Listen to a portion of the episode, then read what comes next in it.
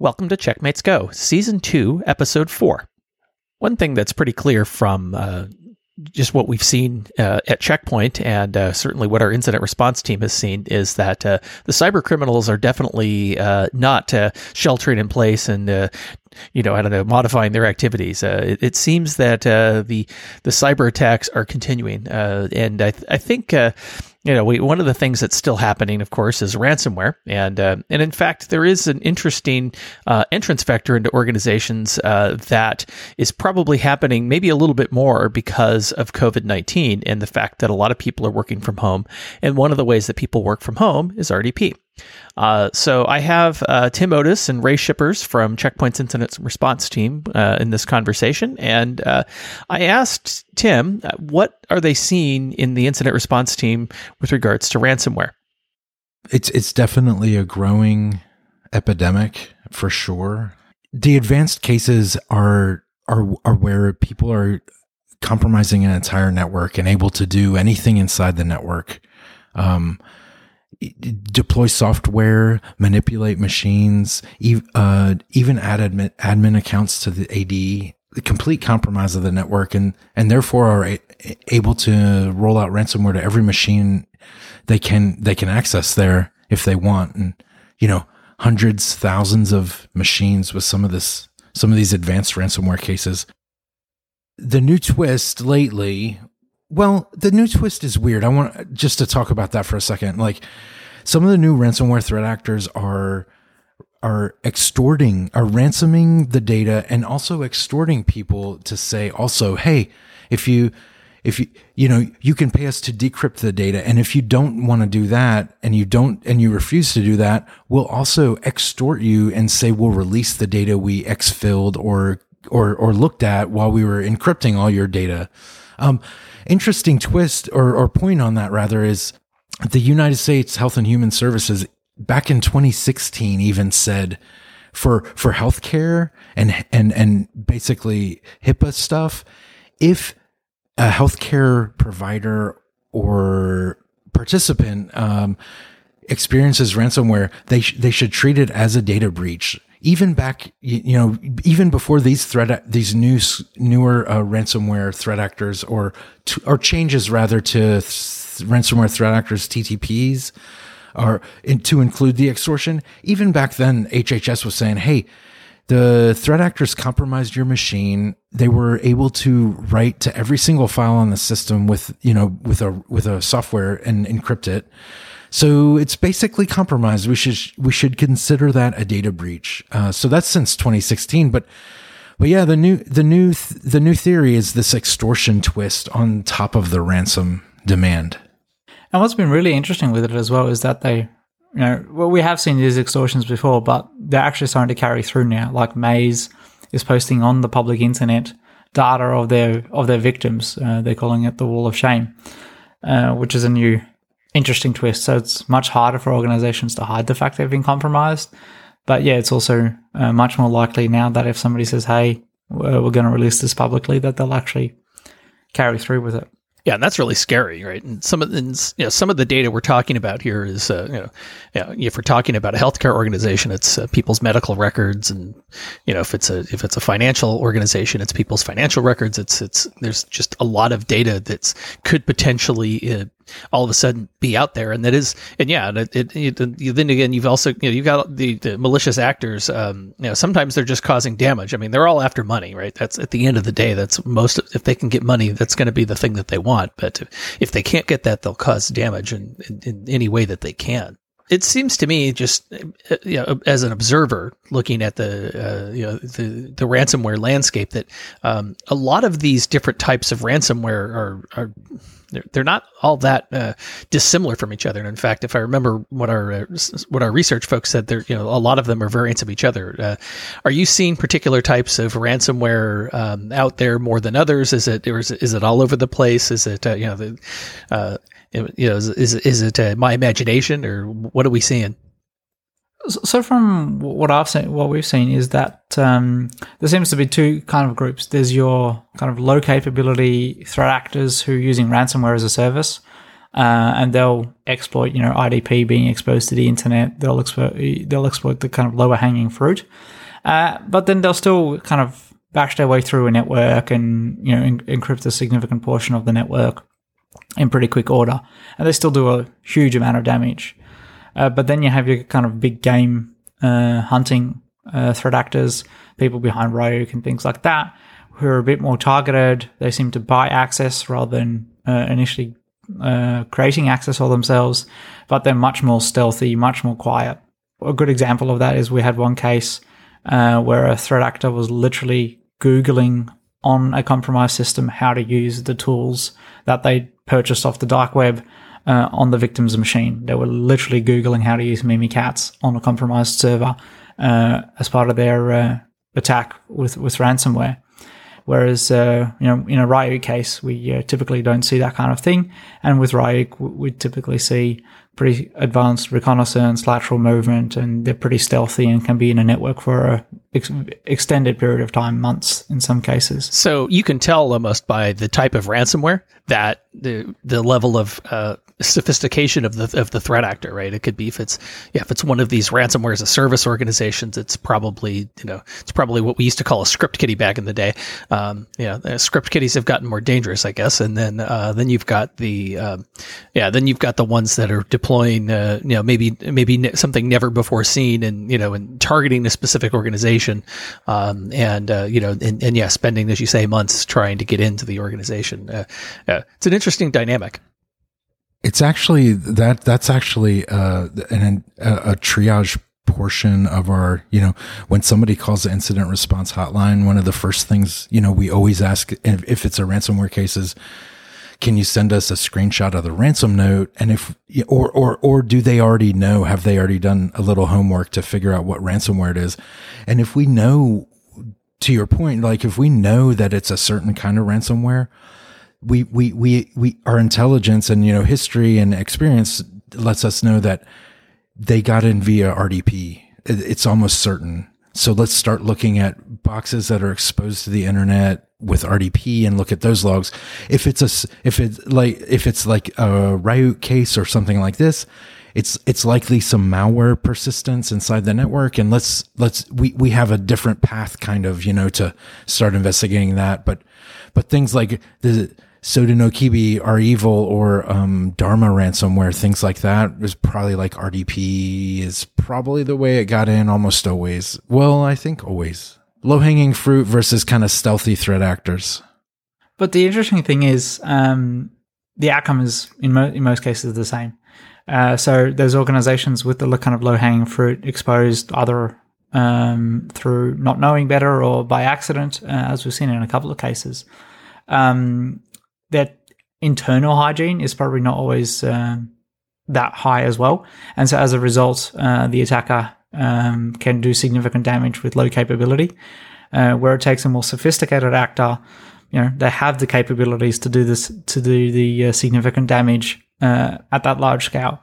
So in other cases, the end result is, in a lot of cases, hundreds, uh, if not thousands of servers encrypted, your backups destroyed, uh, and uh, your your data, um, and especially now with the new new change in behavior, your data potentially exfiltrated. One of the things we always tell people to do with uh, with as, as defense against ransomware is to take backups.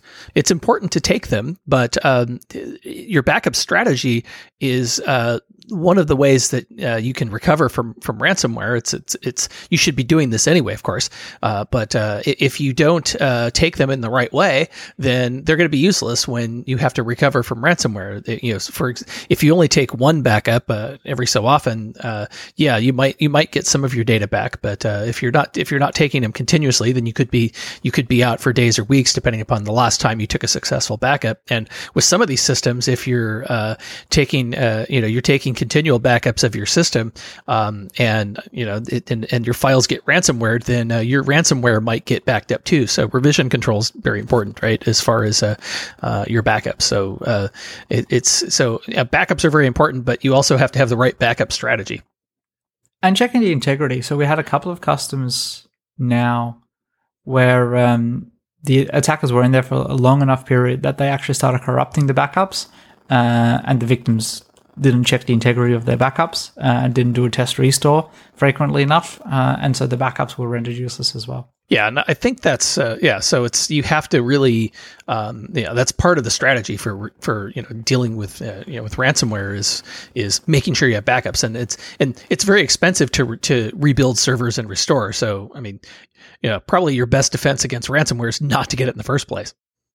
Also, you know, NAS has made uh, online backups really, really cool for a minute, but uh, an online backup is not cool if the threat actors can look at it and manipulate it or or or kind of like you were saying uh, earlier is just you're, you're you're writing to the NAS every day. It's the same medium. It's the same kind of container, if you will, and we're writing the same data. Now we're writing compromised or or ransomed or rather encrypted data to the same container or or space, where uh you know tapes it tapes tapes suck, but uh, if if they're not plugged in and they're last week's backup, that thing is still good. A phrase I've heard for, for many years, which I think is important for as far as backups, is is, the, is a three two one backup strategy, where um, you want to have at least three copies of the data um, in two different mediums, uh, and one of them offsite for sure, right? And and how you do that, there's I mean, there's many different ways you can write backups. Uh, you know, there's there's many different mediums that that things can be backed up. So um, but again, you also and you have to yeah you have to check the backups to make sure that they're good. And a lot of organizations don't do that, so they think they've got backups, and then all of a sudden find out they're useless. And and you know so this this is where you know I know um, I think you know, the, I think City Baltimore comes to mind, right? They you know they spent uh, you know, millions of dollars to try and recover from it, and, and I'm sure a lot of that cost was um, trying to pull the backups and make sure that they work, and and uh, you know, and realize that maybe in some cases they weren't. But and even if you have backups, you still have to rebuild the servers and do all the stuff that uh, um, you know that, that you have to do to recover from uh, you know having a lot of your infrastructure uh, compromised by ransomware. So, what should people do to protect themselves against ransomware? Number one is make sure you're not exposing RDP to the internet. With with with with with all of the, all of the kind of things that we're we we we've talked about different attacks and everything.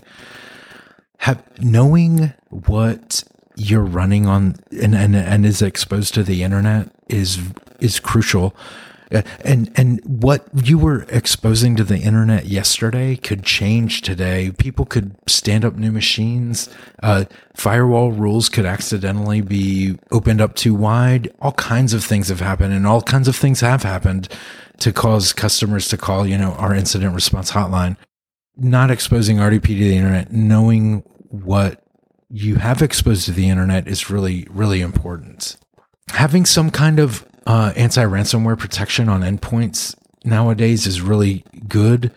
Check Point has one. A lot of other vendors have them.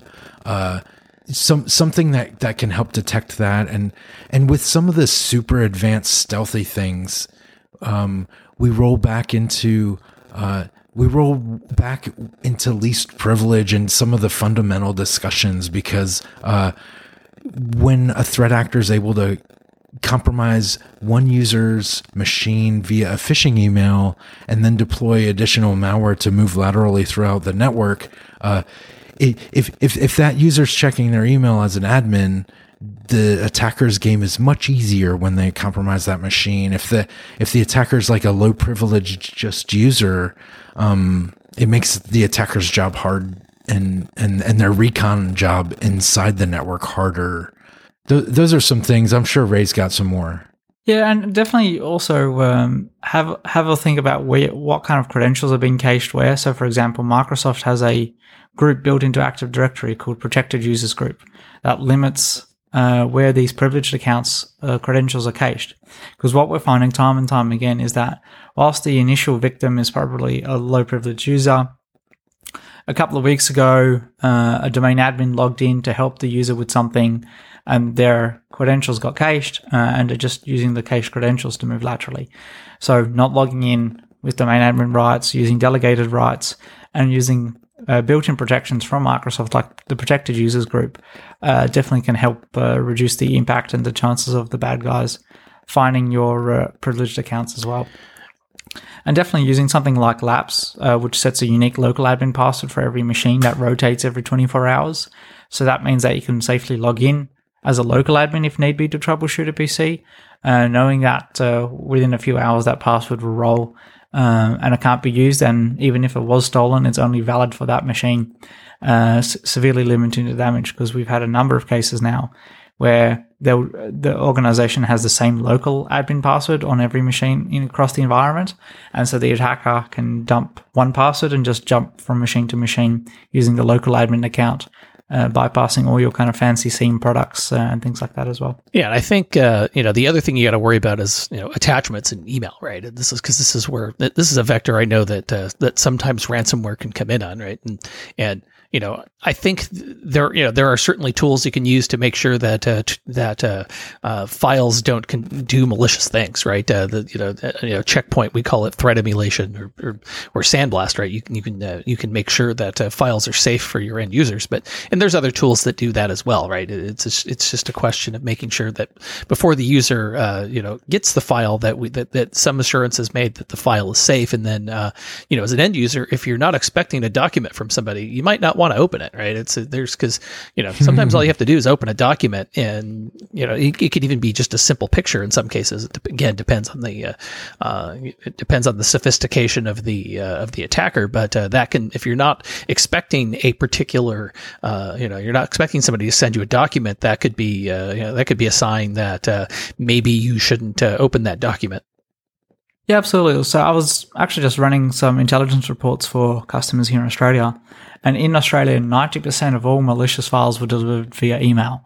So just, and the number one file type and at uh, well over 60% of malicious files was documents. So not just emulation, but content rebuild. So threat extraction, as Check Point calls it. Content rebuilding is starting to become really, really important as well. Um, it's also a lot quicker than, than emulation but it definitely makes sure that you kind of have a known good file coming in uh, rather than uh, than anything yeah. else. And I think it's, you know, for that, I think it's important that there's, you know, the getting any of the security tools that we employ don't get in people's way. And, and content rebuilding is a, you know, is certainly one of those ways that, uh, you know, again, you, you're not, you're not impeding the flow of business. You're, if it, if it happens to be a document that somebody needs the real version of, that it can get it. But it's, uh, but yeah, but they, they're, they're not going to be, uh, it's not going to be as dangerous to open it because we've rebuilt it in a way that, uh, makes sure that it's safe there's no legit use for macros and anymore. People shouldn't be sending docs with macros. Thank you for listening to this episode of Checkmates Go. You can subscribe in your favorite podcast app. You can also send us feedback via email at checkmates at checkpoint.com. Thanks for listening.